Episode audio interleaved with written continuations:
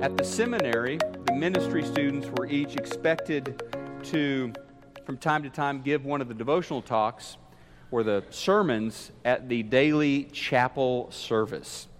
The director of the seminary called Ted into his office to remind him that tomorrow was his day. At the morning chapel, Ted would be delivering the homily, would be delivering the sermon. Ted was nervous. The chapel began to fill with the fellow students. The service began. Finally, it was his turn to get up and give his talk. Um, he got up in front, felt the, the eyes burning into him. He was so nervous. Everybody was looking at him. Hands were shaking, knees were knocking, voice was quavering, mouth was dry. And after a long, awkward silence, finally he said, Do you know what I'm going to say? And they all shook their heads, No. And finally, Ted said, Well, neither do I. Please rise for the closing prayer. Well, the seminary director was not happy with Ted, called him in his office and said, Ted, I expect a lot more from you. Um, you've got another shot. You're on again tomorrow. Well, Ted was nervous again, so tomorrow he showed up, and much the same scene unfolded. He got up there to talk, was, was still hands shaking and knees knocking. And he said, after a silence, he said, Do you know what I'm going to say? And they kind of nodded this time. They had a pretty good idea what, what Ted was going to say. And he said, um, Good. You know what I'm going to say? Don't need to say it. Let's stand for the closing prayer. well, the seminary director was not happy at all and said, This time you're going to do it, all right? And there will be disciplinary measures taken against you if you do not give the sermon tomorrow morning. And so Ted fretted all night, got up the next day, um, headed to chapel, and it was packed. I mean, people came who weren't even students to hear what this guy was going to do this time. Um, so he gets up there and he is once again terrified. And finally he says, Do you know what I'm going to say? And some of them nodded their heads. Yeah, we know exactly what you're going to say because they'd been there the last couple of days. Some of them were brand new and were like, No, we have no idea what you're going to say. And he said, Good. You guys who know what I'm going to say, tell those who don't. You may stand for the closing prayer. And that was it. And that essentially is, well, a couple of things about that. First of all, I get nervous every time I'm going to preach, and people are like, how do, you, how do you not get nervous? I'm like, I do get nervous every time. And I don't know why totally, because done this hundreds of times, but I mean, I think part of it is I think the preaching of God's word is important. I think it's important that I, that I do it well. And so I get nervous about that as you would get nervous about something important that you're about to do. But I think more to the point, we're going to talk a little bit about evangelism this morning, a different kind of evangelism that Peter's going to show us in 1 Peter 3. More to the point, really, it is people who know telling people who don't know. It is people who know Jesus telling people who don't know Jesus their story and his story. And really, that's what evangelism is all about. Well, Peter's got some encouragement for us this morning if your knees start knocking a little bit when you think about evangelizing someone. If you get nervous thinking about sharing your faith with someone, this text is for you. 1 Peter chapter 3 starting in verse 15. Peter says you must and he's talking to believers, you must worship Christ as Lord of your life. And if someone asks, if someone asks about your Christian hope, always be ready to explain it. But do this in a gentle and respectful way. Keep your conscience clear. Then, if people speak against you, they will be ashamed when they see what a good life you live because you belong to Christ. Remember, it's better to suffer for doing good if that is what God wants than it is to do than it is to suffer for doing wrong. Christ, here's the gospel Christ suffered for our sins once for all time. He never sinned, but he died for sinners to bring you safely home to God. Isn't that good news? He suffered physical death, but he was raised to life in the Spirit. Now, pause for a second. This is going to be one of the weirdest passages in the Bible, so I'm just going to prep with that. here he goes. This is where things get weird. So he went, talking about Jesus, he died, was raised. He went and preached to the spirits in prison. Then it gets a little weirder. Those who, you know, those who disobeyed God long ago when God waited patiently while Noah was building his boat. Only eight people were saved from drowning in that terrible flood. Okay, now we leave the weird part.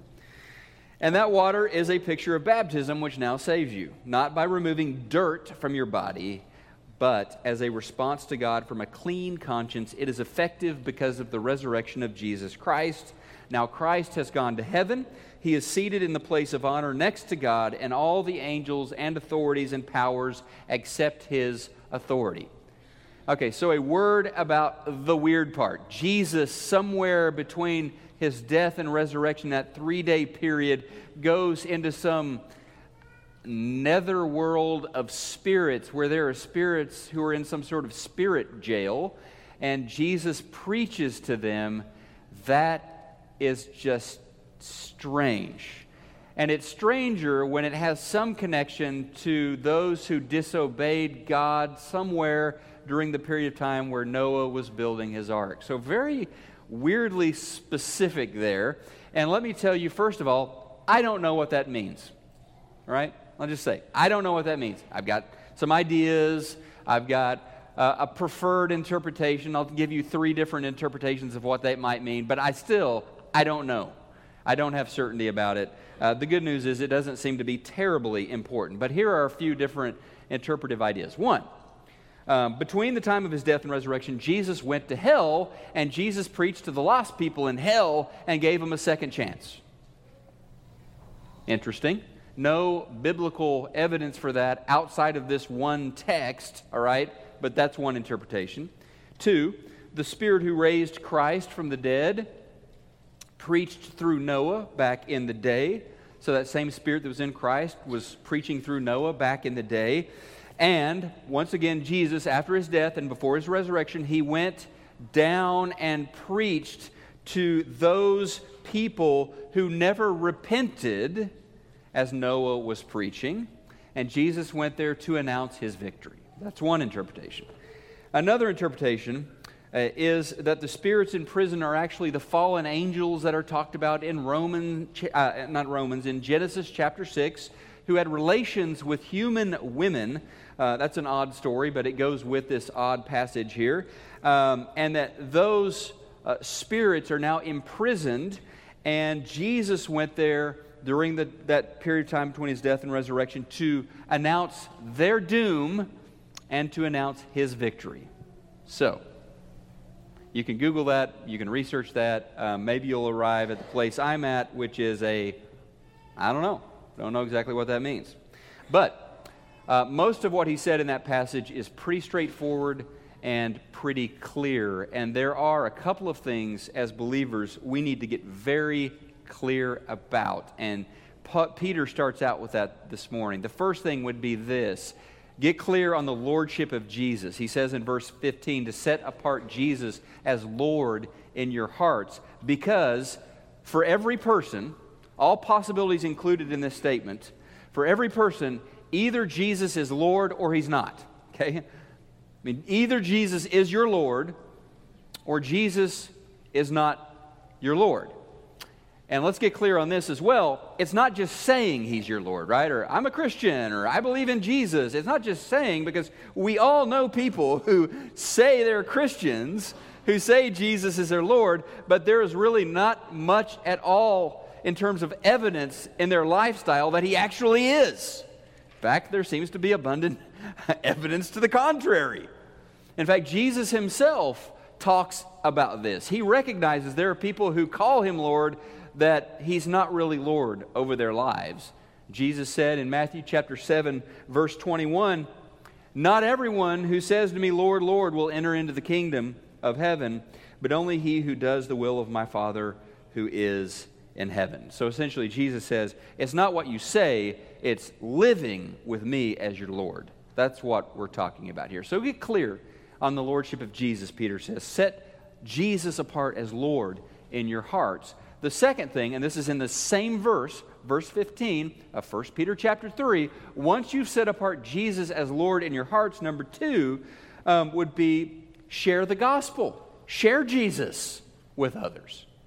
If he's your Lord, share that with others. All right, now let's just pause and take a breath here because he's saying, if Jesus is my Lord, then I need to be ready and willing to share my faith in Jesus with the people around me. Now, if that's kind of scary to you, Peter's going to say some other things that will disarm our fears. So we have this roadmap for sharing our faith. I call it sharing without scaring, all right? Um, one thing we learn um, is that our fear of what might happen, okay, your fear of what might happen should not trump your belief in what will happen. Your fear of what might, I don't know what those fears might be. If you're thinking about some coworker sharing your, it's fear of it getting a little weird, or fear of them rejecting you, or saying, I don't believe in Jesus, I never will. I mean, if that's your fear, none of that's a particularly big deal. I mean, in, in terms of they might reject, they're free to do that, or they might, I mean, that's their call, right? Um, but the other thing is sometimes we let our fear of what might happen trump our, our belief of what we know will happen, which we are told God will reward us if we're sharing our faith. We will be rewarded for that. And Peter reminds us of that, and that makes us more resolute. You may be afraid to do something, anything, but if you know there's going to be a reward, there's going to be a payoff there, then you're going to be willing to do it. So it's called being resolute. Uh, my fears will not hold me back from sharing my faith. Why? He tells me in verse 14 God will reward you. So don't be worried or afraid. Okay? Um, virtually anything that you do in life that matters, right? Anything you do that is important, like me preaching this morning, it's going to make you a little bit nervous. Okay? You're going to be a little fearful about that. Um, learning to walk, kind of scary for babies. Learning to drive, kind of scary for teenagers and their families. Um, asking her out on a date for the first time, scary. Asking her to marry you, very scary, but exciting moments, important moments um, starting a new job, kind of scary, but exciting, important. So there may be some anxiety in sharing Jesus with someone, but there's a promise that you will be rewarded when you do that. And I think you could talk for a long time, and we won't, okay? But you could talk for a long time about the different rewards that we get from God as we share our faith. Just a couple of things I was thinking this week. I was just thinking about the reward of experiencing the Spirit of God working through you as you share, share Christ. It's pretty neat knowing the Holy Spirit is actually using you as an instrument of God to share the gospel with someone. That's a powerful thing. Um, there is the reward of sharing with somebody you care about, a friend or a family member or a coworker, sharing with somebody that you care about, that you're in a relationship, there's a reward of sharing the best thing that's ever happened to you with that person. It's pretty cool. Getting to share something amazing with someone, in this case, the best thing, salvation. And here's the thing we are all evangelists. I don't even if you're not a believer, right? You're still an evangelist. That evangelist just means telling good news. That's literally what it means telling good news. We are all evangelists for something. It may be your favorite political candidate, it may be your favorite barbecue joint, it may be the deal you got on Groupon last week that you can't wait to share with a friend. We, uh, it may be your hairdresser. You got to try her out. She's incredible. I mean, we are all evangelists. Okay? It's something we do. When we care about somebody, we love sharing good things with them. Well, how about the, okay, grammar Nazis are going to get mad at me, the goodest thing, the good news, the gospel of Jesus Christ. Sharing that with somebody um, is rewarding because you're not just giving them a tip on a good barbecue place, you're giving them a tip on something that's going to change their marriage, change their family, change their eternal destiny. It's pretty good. Um, and then there's a reward, I think, of just growing deeper with the Lord as you line up with who He has called you to be, with who He wants you to be, with His purpose for you. Lining up with that is amazing. Bottom line is this I will never be the person that Christ has called me to be, has claimed me to be. I will never grow up into my potential as a disciple of Jesus Christ if my fears are just constantly pouring cold water on my faith. Right? If I'm worshiping and honoring and giving lordship to my fears instead of Jesus Christ, obviously I'm not going to be a, a, fully realized, developed, mature disciple of Jesus Christ. So Peter gives us things to disarm our fears. Talk, uh, first of all, this reward that we get. Second, there's nothing better to deal with fear than, than preparation. I would be a disaster in terms of nervous wreck on a Sunday morning if I was not prepared. Believe me. Um, I'm already nervous enough, but if I had no notes or anything, preparation, being ready, disarms your fears as well. Um, it is not my job to manufacture evangelistic moments, but it is my job to make sure, as a disciple of Jesus Christ, that I am prepared when that moment arises. Okay? Um, prepared to do what? Well, prepared, first of all, prepared to naturally respond to these opportunities that will present themselves. Um, and I love this. Verse 15. You talk about disarming fears. Verse 15. If someone asks about your Christian hope, right? Peter is saying you don't need to get somebody in a chokehold to share Jesus with them. You don't have to manipulate them. You don't have to use some sort of strong arm tactics to share the gospel. If someone asks, be ready to explain. Okay? Let the game come to you. Relax, take a breath. Don't force things.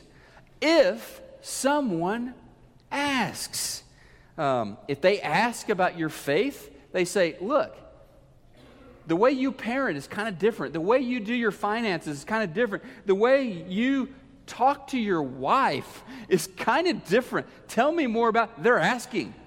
They're inviting you to share your story. Be ready to do that. Um, in essence, they've taken the initiative, they've made the invitation, um, they've taken the first step. You're responding to that. Be ready to do that, to seize those opportunities. Well, specifically, that means two things be prepared to tell your story, the story of you and Jesus, the story of what difference the Lord has made in your life. Verse 15, the reason for the hope you have. That's what you're going to be ready to tell. The reason for the hope you have.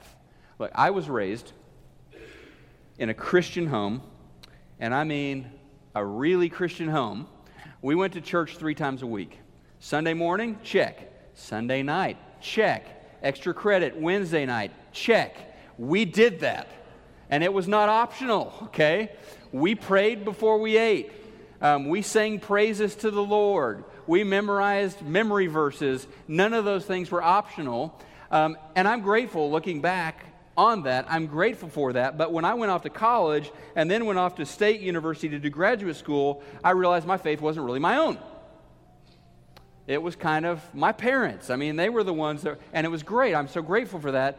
But I kind of stopped going to church for a while, kind of stopped believing or really not really knowing what I believed anymore for a while. And that's kind of how that worked uh, until eventually a bunch of coincidences just started happening, and I could go into greater detail there, but a lot of things just started happening that showed me okay, Jesus is alive and he's after me.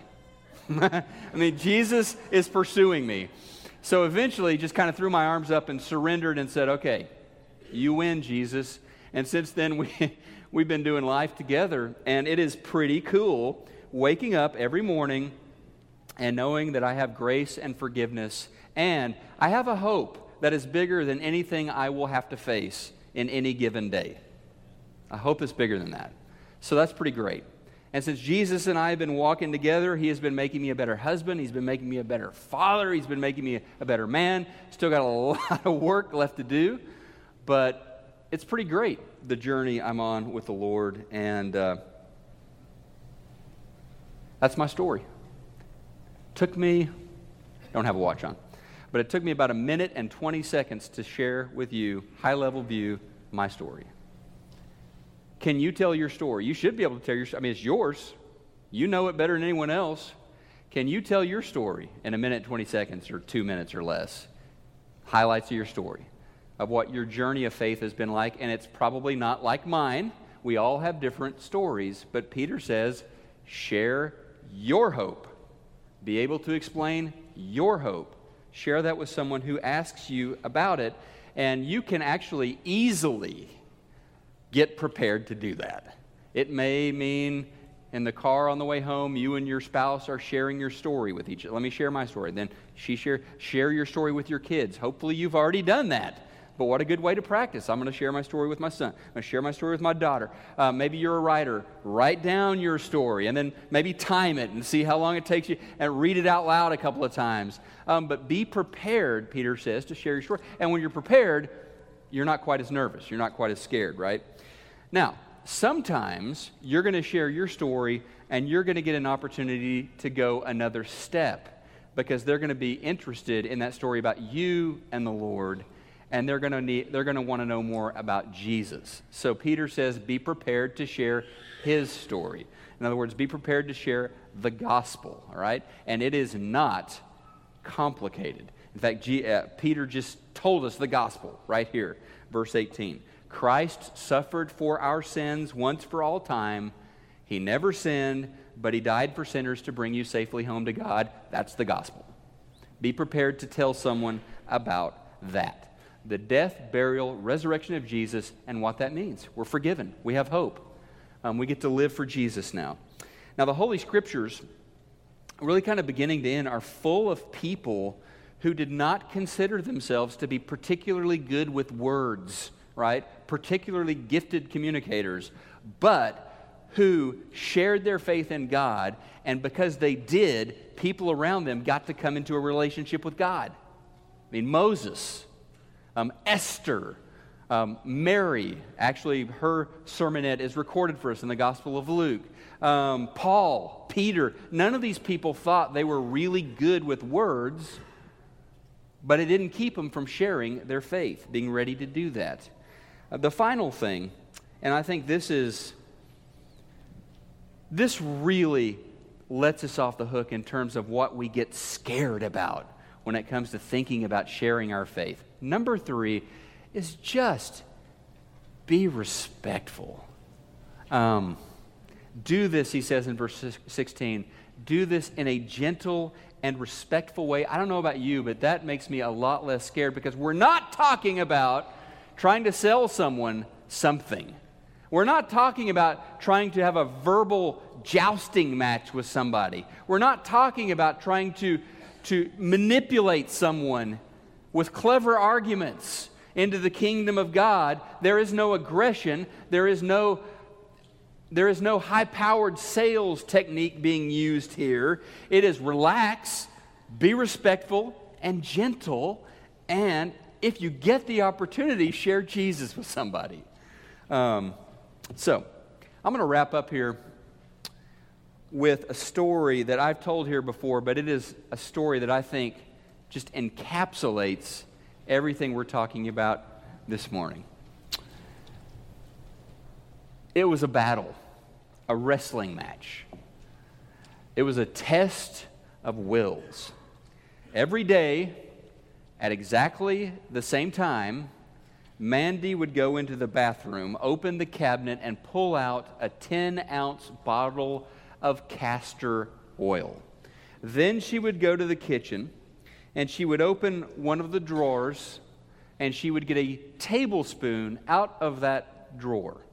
Well, at the sound of the drawer opening and the silverware rattling, Patches her Yorkshire Terrier would take off, would go into hiding. sometimes under her bed, sometimes behind her favorite rec- recliner, sometimes in the bathtub, but always hiding because Patches knew exactly what was coming. You see, someone, a good friend of Mandy's, had told her, It'll be good for the dog's teeth, shinier coat, longer life, if every day your dog gets a spoonful of castor oil and she loved her dog. So, as an act of love, every 24 hours, they repeated this same scene. She would at some point corner patches, she would pin patches down, she would pry open his little doggy mouth and he whimpered and he squirmed and he fought her with all of his strength, but she would eventually pour a tablespoon of that castor oil down his little doggy throat. Neither Patches nor Mandy enjoyed this daily wrestling match. Then one morning, everything changed. In the midst of their battle, with a sideways kick worthy of the Karate Kid, Patches sent that dreaded bottle of castor oil careening across the kitchen floor. It was goopy, syrupy, sticky. It was a mess. And he won a momentary victory as, as Mandy put him down and she went to find some rags and some things to start cleaning up that mess. And when she turned back to that syrupy, black, goopy mess, what she saw would change everything because there in the middle of that puddle of castor oil was Patches, smiling like an, only a contented dog can smile as he lapped up that castor oil greedily. And she just started laughing because suddenly it clicked, it dawned on her. Patches didn't hate the castor oil. Patches hated being pinned down and having his mouth pried open and hated being forced to take the castor oil. I think you see where we're going. Peter lets us know we don't need to pin anybody down. We don't need to, to have a verbal wrestling match with anybody. We're sharing the good news when we're given opportunities. And we're doing it in a gentle and respectful way. So, ask God for opportunities. Ask the Holy Spirit to give you discernment so that you will see those opportunities, and courage so that you will seize those opportunities serving your Lord Jesus Christ.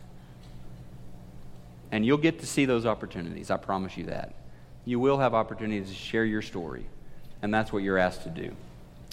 Be my witnesses here to Judea, to Samaria, and to the ends of the earth. Be his witness, okay? This morning, uh, maybe it's your turn to put on Jesus Christ in baptism, to give your life to him. You can do that. You can trust in his name today. You can be baptized into Jesus, having your sins washed away and beginning your life as his disciple. And you can be one of his witnesses in your world as well.